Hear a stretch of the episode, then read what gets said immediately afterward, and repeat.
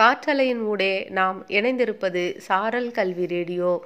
உங்களுடன் இணைந்திருக்கும் நான் தமிழ்ச்செல்வி ஆசிரியர் ஊராட்சி ஒன்று நடுநிலைப்பள்ளி ஒசூர் தமிழ் கிருஷ்ணகிரி மாவட்டம். வணக்கம் குழந்தைகளே.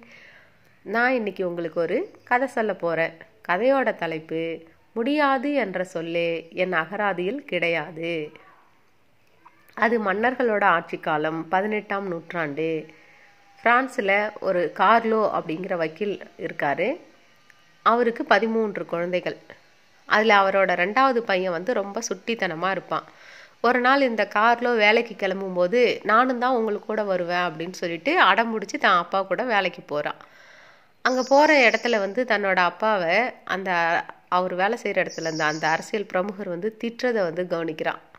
அன்னைக்கு நைட்டு வந்து தன்னோட அப்பா கிட்ட கேட்குறான் அப்பா உங்களை அவர் அப்படி திட்டாரு நீங்கள் ஏன்பா அமைதியாகவே இருந்தீங்க? அப்படின்னு சொல்லிட்டு.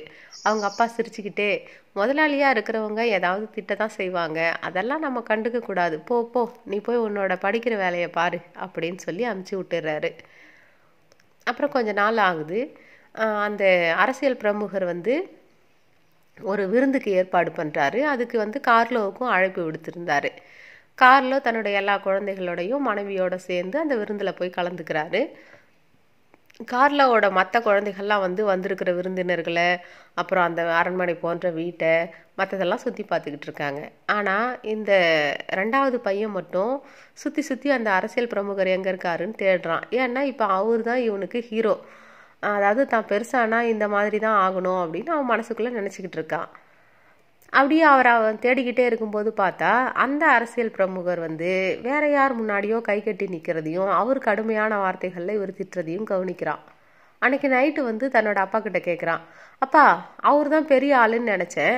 ஆனால் அவரே வேற யாருக்கிட்டே திட்டு வாங்கிட்டு இருக்காரு இது என்னாச்சு? அப்படின்னு சொல்லி கேட்குறான் அப்பா அவங்க அப்பா சொல்கிறாரு அவர் வந்து இன்னொரு நிலப்பிரபுவுக்கு கீழே வேலை செய்கிறாருப்பா அதனால் அவர் சொல்கிறத இவர் கேட்டு தான் ஆகணும் அப்படின்னு சொல்லி சொல்கிறாரு அப்போது இந்த சின்ன பையன் தன்னோட அப்பா கிட்ட கேட்குறான் அப்பா யாருமே வந்து த அதிகாரம் செலுத்த முடியாத அளவுக்கு இருக்கிறதுலையே பெரிய பதவி எதுப்பா? அப்படின்னு சொல்லி கேட்குறான் அப்பா அவங்க அப்பா நீ அப்போ ராஜாவாக தான் பிறந்திருக்கணும் அப்படின்றாரு. ஆ ஏன் இப்போ நான் ராஜாவாக ஆக முடியாதா? அப்படின்னு கேட்குறான் இல்லை மன்னர்களோட குழந்தைகள் தான் மறுபடியும் மன்னர்களாக முடி சொல்கிறதுக்கு வாய்ப்பு இருக்குது வேணா நீ வந்து அடுத்த ஜென்மத்தில் ஒரு ராஜாவோட பையனான்னு பிறக்கணும்னு வேண்டிக்கோ அப்படின்னு சிரிச்சுக்கிட்டே சொல்லிட்டு அவருக்கு அந்த இடத்த விட்டு போயிடுறாரு. இப்போ இந்த பையனுக்கு நம்ம ராஜாவாக முடியாதா? அப்படின்னு சொல்லி ரொம்ப வருத்தமாக இருக்குது.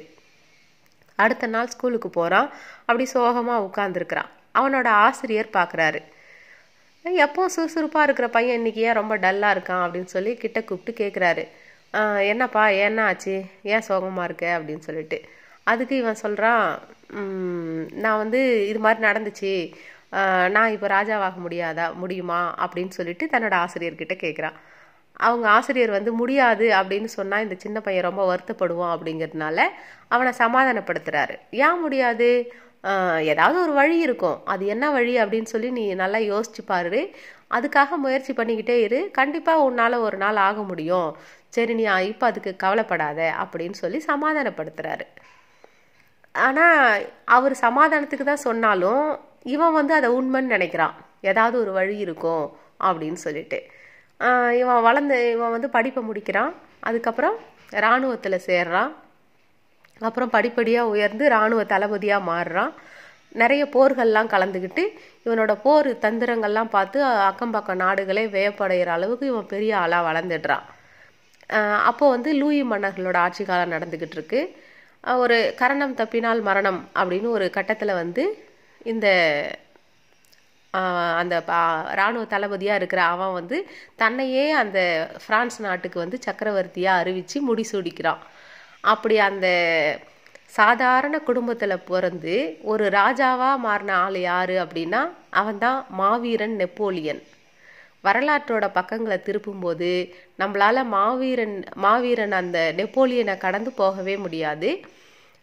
நெப்போலியன் வந்து காதலுக்கும் பெயர் போனவர் வீரத்துக்கும் பெயர் போனவர். அவருடைய படைவெடுப்புகள்லாம் ரொம்ப அருமையாக அதை பற்றி நம்ம வரலாற்றில் படிக்க முடியும். இந்த கதையை கேட்டிருக்கிற சின்ன குழந்தைகளே முடியாது அப்படிங்கிற சொல்லே என்னுடைய அகராதியில் கிடையாது அப்படின்னு சொன்னவர் தான் அந்த மாவீரன் நெப்போலியன். நீங்களும் உங்களோட வாழ்க்கையில் எதுவும் முயற்சியே பண்ணாமல் என்னால் முடியாது அப்படின்னு சோம்பி கிடக்காம என்னால் முடியும் அப்படின்னு சொல்லி தொடர்ந்து முயற்சிக்கவும் வெற்றி பெறவும் வாழ்த்துக்களுடன் ஒசூரிலிருந்து தமிழ்ச்செல்வி.